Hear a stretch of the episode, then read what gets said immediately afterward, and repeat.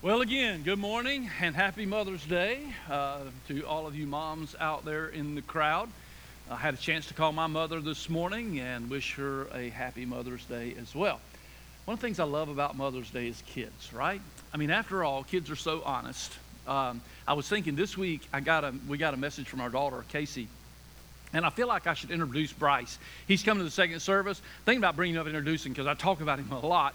But no, because there's no telling what he'd say. But anyway, so Bryce, his preschool, right? He's 4 in preschool. So his preschool teacher decided since it was Mother's Day, why not ask some questions about Mom? You know, some of those treasures that you put in a scrapbook and keep forever. And so they asked him some questions, and I wrote them down and then forgot to bring them. Let me see if I can remember a couple of those. Oh, somebody dropped a watch here. I think it was me.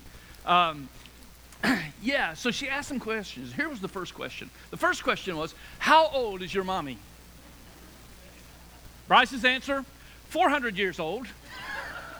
I'm sure Mom loved that, 400 years old, which, you know, you know how that goes. Second question that he asked is how pretty is your mommy? His response, as pretty as her fake flowers. Oh, wow. Don't know how to take that. What's your mommy really good at? Washing dishes, of course. Every mommy's good at that, right? Wait a minute. This is maybe my favorite. So where is your mommy's favorite place to go? Response, the couch. And that perfectly followed up by, what's your mommy's favorite thing to do? Reply, sleep. Okay, before you hate on her, she has 8 kids, okay? Enough said. And then final one, he asks, so what is your mommy as sweet as? And his reply, as sweet as all of my stuffed animals. Got to be in awe after all the laughs, right? I just love the honesty of children. So it reminds us on Mother's Day how grateful we are for our moms. Now, let me ask you this. When I say to you family or mother, probably it evokes all kinds of emotions in the room like this. A difference of emotions, right? You know, for those of you who had really great mothers, it's like, oh, it's wonderful emotions today. I'm happy. But for those whose mother exited for whatever reason, maybe not so much. For some today, it's a happy day because it's being with mother in church or having lunch with mother. But for some, it's a sad day because mother passed away the past year. There's a gamut of emotions when we mention mother. And there's a gamut of emotions even when we draw that wider to mention family. We're starting a new series today. We're calling Family Blank Church. There's one thing I know about those two words, family and church, and that is most of them provoke some kind of an emotion in our hearts, right? If I say to you, what do you think of when I say football? Some of you are going to be like excited because, you know what, it's coming up, and some of you are like, doesn't really matter. If I mention shopping, some of you are going to be very excited, can't wait, yet we're going this afternoon. Some of you are going to be like, But when we talk about family, when we talk about church, it's 2 things, 2 words that immediately provoke some kind of emotion, some kind of response. We have a thought about it. Now, it varies, granted. Some thoughts are good, some thoughts are not so good. When you think about family, some people are very excited because, you know what, my family is close, my family is supportive, my family is this, my family is that. But some, on the other hand, will have a negative feeling because my family's gone. I don't know family. I don't have any family. And there's an emptiness of that. And guess what? When I say church, there is a difference of feeling. For some, when you say church, it's a happy feeling. Yeah, I can't wait to get to church. I love being a part of church. I love going to church. I love being in the church. And some are going to be like, yeah, I don't have such good memories. Some of you think about hurts, heartaches, disappointments. Somebody letting you down, maybe a pastor letting you down. Maybe somebody that you put on a pedestal who disappointed you. But they strike some kind of emotion in our heart. So for the next 3 weeks, we're going to talk about these 2 words and a little of what they entail, family, church.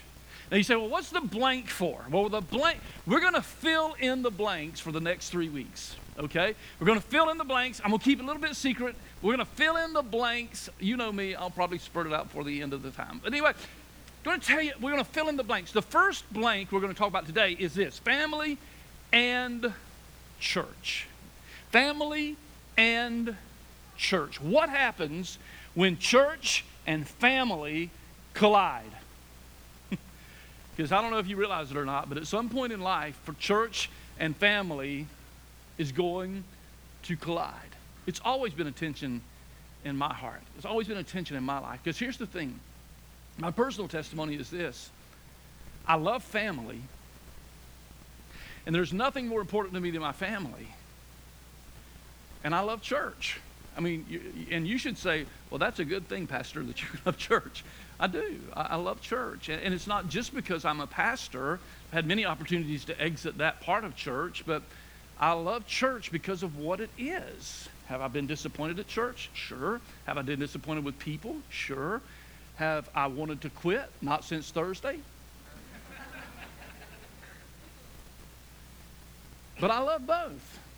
But because I love both, there have been times when I felt like church and family collided.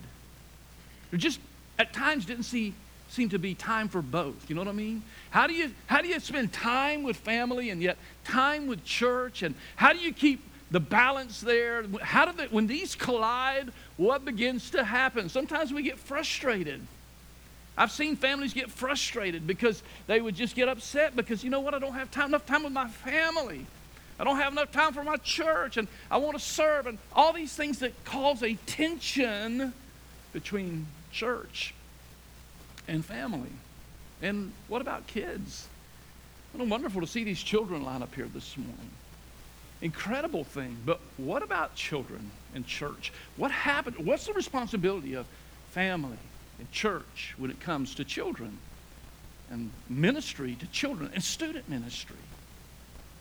What do we do? How do we solve this tension? Well, I'm convinced of this. I believe that there ought to be a collision, a healthy collision of church and family. And here's the big idea that I'm going to share with you today. And here's what I want you to get. Here's what I want us to talk about maybe as much as anything else. And that is, when family and church work together, faith grows. When family and church work together, family grows. And in the end, we're going to see that if those two decide to take the other's responsibility, the growth is hindered. So how do we work together? How does this partnership between family and church work together? And how do we solve the tension of church and family? And by the way, I do believe it can be settled. So that's what we'll talk about today and the next few weeks. So I want to take you all the way back in the Bible because I really want to show you three things. I want to show you, first of all, that family is important. I think you know that, and that's why you're here today. Or at least that's why some of you are here today. Some of you came, thank you for coming. Some of you came to be with someone who's being baptized. Why? Because family is important, and you want to be here to support them. That's part of the reason why the crisis of collision of church and family, because you want to be there for them. Family is important. Second thing I want to share with you is that church life, or the church's involvement in the family, is important. And I really believe that. Now, don't get mad. I'm not going to send anybody on any guilt trips here, but I do want to show you why I think the church involvement with family, partnering with family, is important. And then third, I can even guess maybe this thought, that church is extended family. Church is a faith family. In fact, you can't really separate these two things, this family and church. As a matter of fact, there's amazing how many terms the Scripture uses in talking about family and church and bringing them together. How many familiar passages or thoughts that we have in church that are family related? For instance, how is God referred to? How do we refer to God? As our what? Father. In fact, if you want to use the Aramaic form in some of the New Testament scriptures, it's Abba or Daddy. Even more personal, right? We talk about our father. Daddy is a little bit more personal, a little bit more sensitive. Abba. Well, by the way, what did Jesus say? Jesus said the church was like his, he called it his what? Bride. So now we have the husband, the bride, the groom, the bride, the husband, the wife. And by the way, what did I just say? What was the term I just said when baptizing these? I called them my what? Brother, sister, or little brother, or little sister. Why? Because that the family idea helps us to understand how a church functions, or at least should function.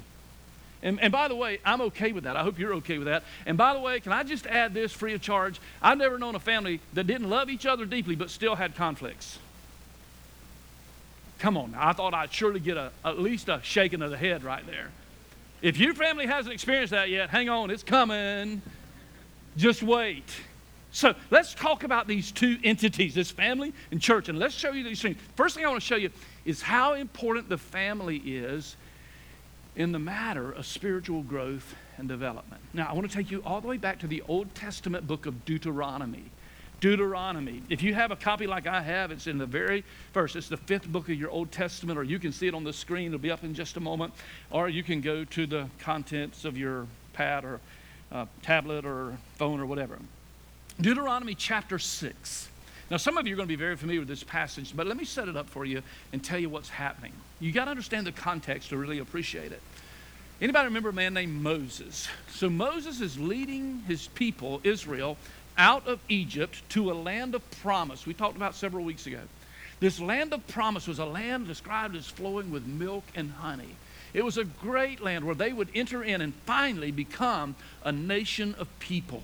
So before they enter into the promised land, when they're still in this wilderness, we know now as the Arabian Peninsula, Moses is teaching the people. And he's saying there's some things you need to know about. As you enter into this land and become a nation, there's a few things you need to know. And he starts off by giving them what we now know as the Shema. See, I've never heard of that. Well, maybe you've heard of it this way. He began by saying this, most important, number one, love the Lord your God with all your heart, with all your mind, with all your strength. Jesus quoted that in the New Testament. Must be pretty important. He said, there's where you need to start. Start everything with that. Love the Lord your God. That is first and foremost of importance, that you love God, number one. And then he added, and that's where I want to pick up. Beginning in verse number 6, I want to pick up with what he says that I think is pretty important to our subject. He says, these words that I am giving you today are to be in your heart. In other words, what I'm going to say to you is important, guys. Listen, these need to sink down from your head to your heart. Do y'all understand that difference? There's a lot of difference in something being in your head and being in your heart, right? So these things need to be in your heart. They need to be important to you. And then he says this, verse 7, repeat them to your children. Talk about them when you sit in your house and when you walk along the road, when you lie down, and when you get up. So Moses starts by saying, if you're going to develop spiritually to where you love God the way you must, it starts in the family. Teach these things to your children. Talk about them often. Put them around you. Talk about them when you're sitting in your house, when you're walking on the road. What's he saying? In everyday life. Talk about these things. The first thing I really want you to get is this, guys. The family is the environment, provides environment for spiritual growth and development. It's very important. See, what I'm saying is this. The discipleship of your wife, your husband, your children, the discipleship of your family is important. And that discipleship begins at home. Can you hear me say that? I want to say that one more time. I told you I love church, and I feel a strong responsibility to children's ministry from the church. But can I tell you something? We need to understand that the first responsibility for raising children and guiding children and nourishing children to spiritual development, the first area of responsibility came to the family. That's ours. Your children, my grandchildren, their discipleship is way too important to leave that to anyone else but me. I firmly believe that, and yours are. Don't trust that in anybody else. That's your responsibility. That's what you were to do. That's what he's saying so clearly. In everyday life, let that happen. Now, let me take you to the New Testament and show you an illustration of when that happened and how it happened. All the way over to the back of the New Testament to a book called 2 Timothy. In 2 Timothy, the Apostle Paul is writing to a young apprentice. And I want you to notice carefully the words that he says. In the first 5 verses, he talks about this environment for spiritual growth. He says, Paul, are you with me? Paul, an apostle of Christ Jesus, he's just telling us who wrote the letter, by God's will, for the sake of the promise of life in Christ Jesus, to Timothy, watch this, my dearly loved son. Now, I'm going to come back to that because I want you to see something. Timothy was not his blood son. Timothy was whom he considered his spiritual son. Timothy had a father who was a Greek. We don't know much about him. Let me read on. He says, to Timothy, my dearly beloved son, or loved son, grace, mercy, and peace from God the Father and Christ Jesus our Lord. And then he says in verse 3, I thank God whom I serve with clear conscience as my ancestors did when I constantly remember you in my prayers night and day, remembering your tears. Now watch this. I long to see you so that I may be filled with joy. And when I think of you, he says, I recall, verse 5, I recall your sincere faith that first lived in your grandmother Lois and in your mother Eunice. And now, I'm convinced it's in you also. You see what Paul's doing? He's saying, Timothy, when I think of you, man, when I think of you, buddy, man, great thoughts come to mind. I pray for you. I long to see you. I miss you. When I think about you, I remember. I recall this faith that you have, this incredible faith, and that it first lived in your grandmother, Lois. So Lois obviously provides this home life, this environment in her home to pass her faith on to Eunice, her daughter. And then Eunice creates this environment in her home to pass her faith on to Timothy.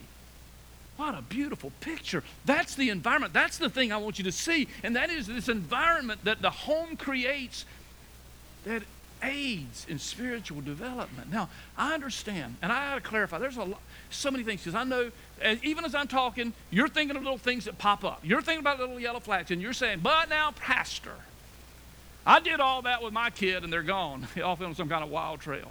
Somebody's going to tell me that. Can I just tell you this? There are no guarantees when it comes to kids. Can I get an amen from somebody? Whew. There are no guarantees. If we think we're going to create a checklist and check everything off and have them turn out perfect, I guess I'm not to the end of my list yet, right? No. There are no guarantees, and I don't think that's the idea. We're talking about creating an environment for spiritual growth. But guess what? Listen to me carefully.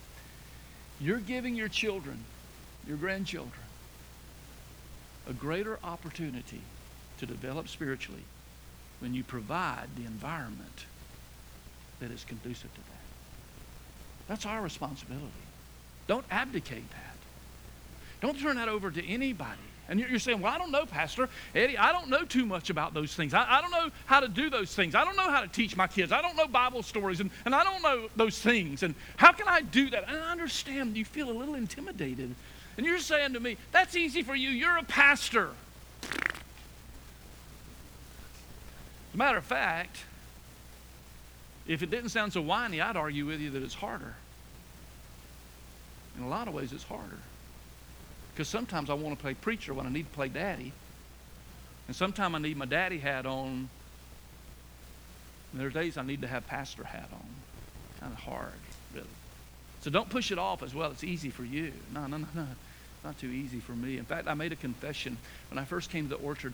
You know, there weren't many people in here, and we were trying to build a church. And I remember saying something, and we came home. My wife said, well, that probably ran everybody off. Because I told them, I said, you know what, I got a confession to make. I said, there were too many years I spent time and energy teaching my kids how to be good church members when I needed to teach them how to love Jesus with all their heart. And you're like, well, shouldn't that be one and the same? It should be. But what am I saying? Sometimes that balance is hard to find. And when church and family collide, it can be difficult. No, my first responsibility is to teach them how to love Jesus. You say, well, how in the world can I do that? Let me get real practical for just a minute. A couple of things that come to mind. First of all, read your Bible. That's your manual. Somebody said to me one time, I repeated it, the first time I held my little baby, it was like, there's no owner's manual. I don't know what to do with this kid. I don't know how to feed. I don't know how to do all the things. But there is an owner's manual. It's right here. I know what you're saying. Some of you are still trying to figure that out. Some of you are still thinking, I'm not sure if the Bible is God's word. I'm still trying to figure it out, Pastor Eddie. Can I just tell you something? Listen to me carefully. If you'll take the teachings of Jesus, if you'll take the scriptures, and if you'll follow the principles and the precepts drawn out in that, I'm telling you, you will live a better life and you will be better at life. I don't care what you believe. Now, don't think I'm just kind of, don't turn on me. I'm not saying we don't need to know that Jesus and his word is true. I'm just saying those principles and precepts are real.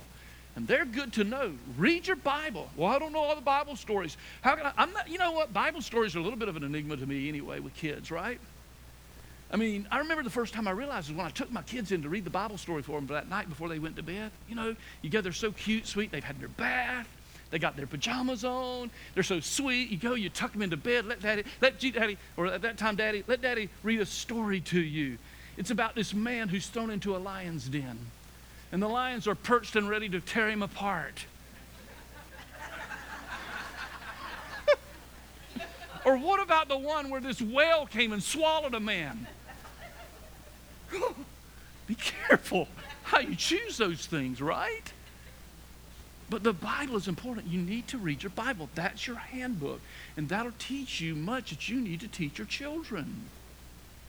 The principles that come from those stories. Second, live it out. Live it out in front of your children. That is so very important. Let your children see it. Reggie Joyner had a quote. Let me just read it. I don't want to get it wrong. Reggie Joyner said, we can give our kids a front row seat to the grace of God in our lives. Isn't that so real? You may not know how to teach your kids the Hebrew and the Greek of the Bible. You may not know Genesis from Revelation, but listen to me carefully. You can read your Bible, share with them some precepts and principles, and then you can live out the grace of God in front of your children. Give them a front row seat. Let them see God working in your life. Let them see you praying. I was so proud of my wife yesterday or the day before.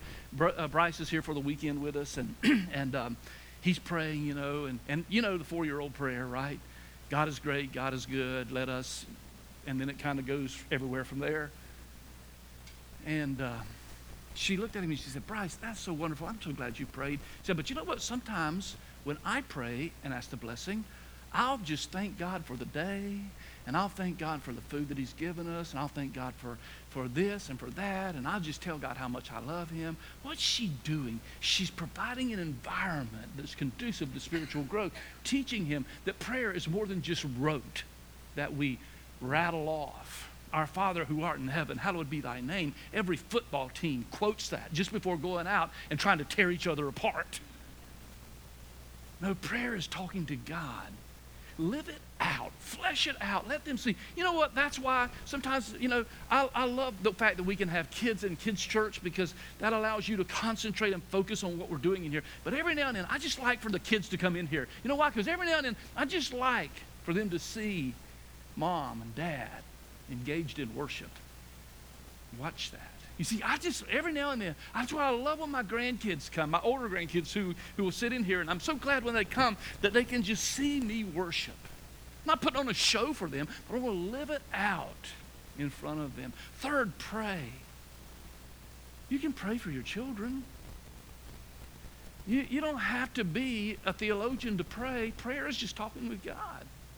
Prayer is just saying what Beth said to Bryce. Hey, Bryce, let me tell you something about how we can talk to God. Pray for your children. Pray for them every day. Pray for them in special moments. Pray for them in everyday moments. And then, besides that, you can widen their circle. Widen the circle. Because whether or not you realize it, I can speak because I'm telling you, I've been through the stages. Watch this. Sooner or later, you're going to need a second voice in their lives. Because sooner or later, they're going to think you're dumb as a rock. Now, I know those of you who have beautiful, precious little children, you're like, no, not my sweetheart. Yep, your sweetheart. Now, you're going to get smarter when they get about 25, 26, married with kids. You'll get smart again, but there's going to be a time when you're going to be dumb as a rock. And you're going to need a second voice. Now, that's where I think church begins to move into the picture in this partnership. Church gives us a second voice. I'm so glad I had a second voice in my kids' life because, see, here's what my kids would throw up at me. Now, yours may not throw this up at you, but this is what my kids would throw up at me. You're just saying that because you're a preacher and I'm a preacher's kid. To which I would respond, no. I'm saying that because we're Christians and this is the way we live. This is the way, these are our values. It has nothing to do with the fact that I'm a preacher. It has everything to do with the fact that Christ is in my heart and life and has given me a direction. But you see, we do need a second voice. I was glad for second voices. I was glad for people who were faithfully served in the preschool area and in the children's ministry and in the student ministry and gave a second voice to my children. I was so glad. Now, it was, listen, primarily it was my responsibility. But it was good to have a second voice. Now, I want to go back to that passage in Timothy and watch how we begin to see the church work into that. Look at verse 6, the next verse. It says, Paul said to Timothy, therefore, I remind you to rekindle the gift of God that is in you through the laying on of my hands. So now we get the first hint that Paul has an active role in discipling Timothy. He says, first of all, I'm so grateful because Eunice, Lois, your grandmother, your mother provided an environment for spiritual growth. And then he says, now, we, the church, provide the equipping for that spiritual growth. I got involved. He said, Timothy, remember the things that I taught you with the laying on of hands. And then he goes on, for God has not given us a spirit of fear, but of power, love, and sound judgment. So don't be ashamed of the testimony about our Lord or of me, his prisoner. Instead, share in sufferings for the gospel, relying on the power of God. He has saved us and called us with a holy calling, not according to our works, but according to his own purpose and grace, which is given to us in Christ Jesus before time began. And I want to skip all the way down to verse 13 and listen to this. He says, hold on to the pattern of sound teaching that you have heard from me. So, he commends the home as the environment for spiritual development. And then he talks about the church who served as equippers for spiritual growth. And he said, remember, all the things that I've taught you, the sound teaching that you heard. You see, I'm convinced that church and family ought to collide in a healthy way as partners, because when they collide, growth happens. Growth begins to come. And so Paul, writing to Timothy, said, don't forget the role that the church played. If you turn a couple of pages over in your Bible, it says in chapter 3, he adds to that. He says in verse 16, listen, all scripture is inspired by God and is profitable for teaching, for rebuking, for correcting, for training in righteousness. Oh, I want to back up. I'm sorry. Go back with me. Did I go all to the 14? Yes, thanks. Verse 14. I need to follow you instead of you follow me. How about that? But as for you, continue in what you have learned and firmly believed. You know those who taught you. And you know, watch this, that from infancy you have known the sacred scriptures. So you say, well, so when do I start with my child? From infancy. You see, why do you fool with teaching a preschooler about prayer? From infancy. Why do you tell a preschooler a story from infancy. Why do you teach a preschooler to love church? Preschool, infancy, from the very beginning. I know what you're thinking. You're thinking about, oh, Pastor Eddie, but my child is way past infancy. It's never too late to begin. Start where you are. It's never too late to begin. How from infancy you've known the sacred scriptures, which are able to give you wisdom for salvation through faith in Jesus Christ. Look at the next verse. I love these. All scripture is inspired by God and is profitable for teaching. I wish I could just unpack that verse, but you got to go do Mother's Day, so let's don't. All scripture is inspired by God and is profitable for teaching, for rebuking, for correcting, for training in righteousness. Why? So that the man of God may be complete, equipped for every good work. That's our goal as parents. So our children be complete, that is mature. That's the idea there, mature. Equipped for every good work. Can I just say something? And boy, I'm trying to be really careful here, because remember what I said earlier about everybody having an emotional thought about this? I got to be real careful. But listen to me carefully. Our job, your job as parents, grandparents, my job as a parent, grandparent, is to not, listen, is to not teach our kids to be good kids. It's to teach them to be great adults. Now, let that sink before you get mad at me. Well, I thought it was to have good kids. Well, the world defines good kids, right? Different people. Nah, our goal is to see them complete, mature, great adults. Because listen to me carefully. There's going to be a time when you're going to think, I failed the good kid thing. You know what my good kid did? He just scribbled all over his wall with permanent marker. You know what my kid did? He just bloodied somebody's kid's nose on the playground. No, our job is to teach them to be mature, to grow them to maturity. Discipleship, I won't say it again. Discipleship of your child, bringing your child to a place of maturity, is too important to give it to somebody else, even the church. Even the church. Now, I know you're probably shocked to hear me say that. I'm going to say something else that's going to shock you. I don't want, those of you with children, grandchildren, listen to me carefully. I'm just going to try to share my heart with you. I don't want to be your children's spiritual hero. I want you to be your children's spiritual hero. I want to come alongside you to equip you in that process. Does that make sense? Because you see, I believe the best environment for spiritual growth is the family. And then the church are equippers for that spiritual growth. But when they come together and collide, boom, faith grows. So I want to leave you with this thought, and I'm done, and we'll get out of here. The church, I believe, should equip families, not replace them. Could I just say that one more time? I want to make sure, if you go out here and quote me, I want to make sure you get it right. The church should equip families, not replace them. We're not here to replace you, Dad. We're not here to replace you, Mom. We're not here to replace you, Granddad, Grandmom. We're not here to replace family. We're here to equip. I want you to hear me say that, because as much as I love what happens beyond that wall right there in children's ministry and preschool ministry and student ministry, I know that the one who can disciple them the best is you. And my job is to come alongside you to equip you for the work of the ministry. Well, you may or may not agree. It won't be the first time somebody disagreed, especially talking about church and family.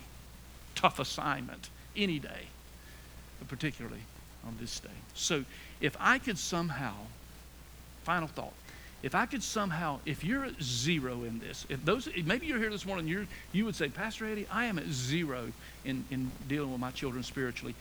And on a scale of 1 to 10, I'm at zero. If I could just move the needle to 1 or 2, I asked this question this week. How can we move the needle? How can I help you move the needle just from 0 to 1 or 2? Let's don't even shoot for 10 yet, okay? Because if I tell you you're shooting for 10, you're like, well, forget that. We'll never get there. How can we just get you to a 1 or a 2? Let me give you a thought. First of all, have a conversation with your child today. Those children back there, what did you learn? What did you learn today? Oh, we learned about, now they're liable to tell you anything. There ain't no telling what they're going to tell you. But take it and run with it. Don't just end it.